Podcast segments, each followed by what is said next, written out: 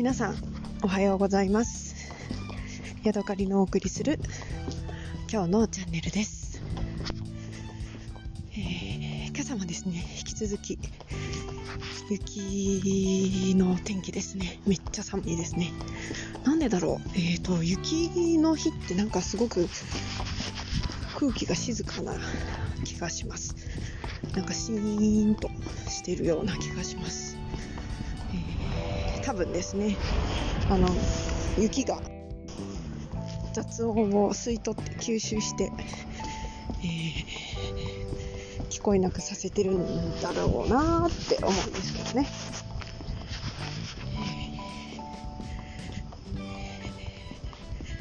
今日はですね、あの、えー、っとですね、お腹がすった空いたので、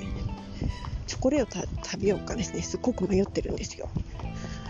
えー、私のポケットの中には今ですね、えーと、ギラデリシャコストコで買ったですね、えーと、ダークチョコレートのなからですね、えーと、86%カカオのチョコレートと60%カカオのチョコレートギラデリシャかな？ジラデリシャなのかな？の、えー、とチョコレートをですね2つポッケに入れて今歩いております。えー、子供の時はですねチョコレートなんて絶対ミルクじゃないとダメでダークチョコの意味もわからないしなんだろうもうダークチョコをもらったら本当にがっかりしちゃうぐらい甘くて、えー、優しい感じの味が好きだったんですけれども少し前にですねハイカカオチョコレートが健康にいいとかダイエットにいいとかなんだそんなようなあのことを聞きまして、え、残業の時にですねお腹が減らないように、え、初めてあのわざわざ自分から、え、ハイカカオのですねチョコレートを買って食べてみました、えー、お腹が空いている残業の時に、えー、味わって食べたらですねあれ？ハイカカオのチョコレートってこんな風に美味しいんだと思って、え、いろんな味わいがあるんだなっていうことを知りましてここやっと、えー、40年近く生きてきてやっとこの2年3年ぐらいですね、えー、ダークだったりハイカカオのチョコレートが美味しいなと思って食べられるようになりました。えー、でハイカカオのチョコレートをですね食べ出すと意外ともうミルクじゃ物足りなくなってくるんですよねなんかあの舌にまとわりつくようなの苦みとなんだろうなんかカカオのつぶつぶ感みたいな、まあ、これは妄想かもしれないんですけどそんなようなのを感じて、あのー、食べるえー、ハイカカオの方がですねなんか癖になる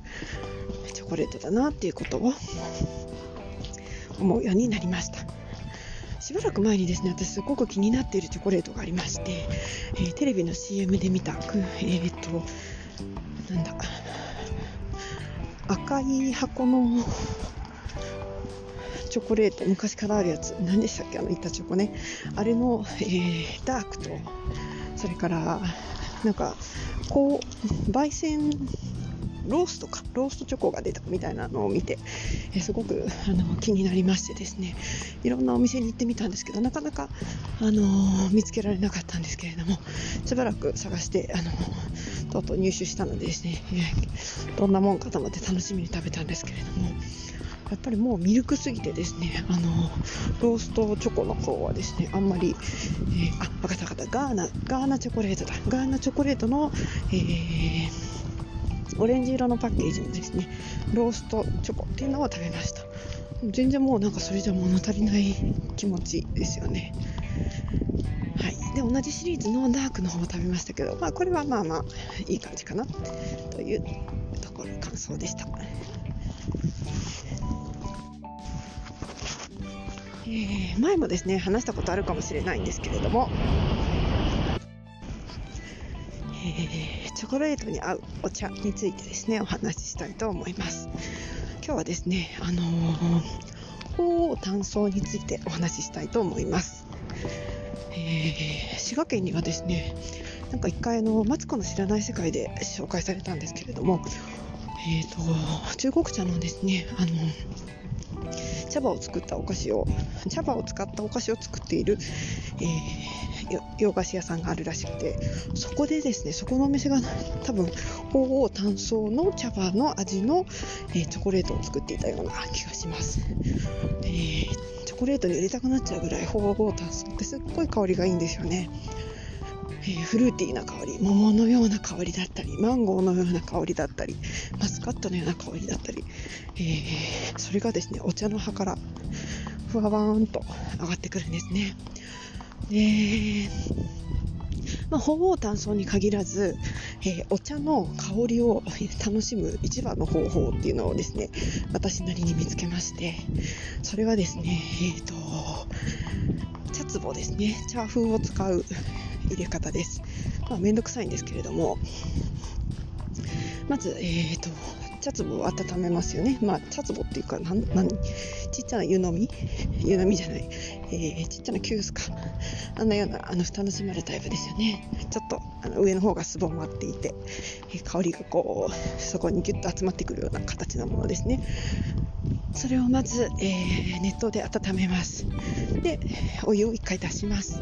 でそこに、あのー、まあ、必要な分だけの茶葉をですねザラザラっと入れるんですけれどもそうすると、えー、その湯の、えー、茶壺の中の、え湿気とそれから熱でですね、あの香りがブワーンと立ち上るんですね一気に。その時のですね、まあ、香りがまあ素晴らしい。えー、本当になんかもう鼻の穴を大きくしてこの香り逃すまじっていう感じでですねふがふがいつも楽しんでしまうんですけれども、えー、これはですねお茶を入れるその、えー、担当の人だからこそ味わえるいい香りの、えいい香りだなと思っていつも楽しんでいます。で余談なんですけれどもコーヒーを入れる時の一番いい香りってどのタイミングかだと思われますか？私はですねあのペーパードリップで入れる時の話なんですけれども、えー、ドリッパーにペーパードペーパーをあの敷き込みましてそこにヒーター豆を入れますよね。で最初に、あのー、まず、えー、粉を湿らせるぐらいのあの少ない量のお湯を注ぎます。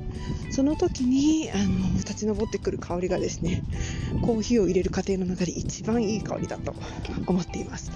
飲む時の香りなんてですねもう私から言わせればあれは残りがですね抜け殻のようなものです。コーヒーを入れるその担当した人だけが嗅げる一番いい香り。は最初の一滴を注いで23秒経った時のふがふがする香りだと思っています。さあ今日はここまでです。また次回お会いしましょう。さようなら。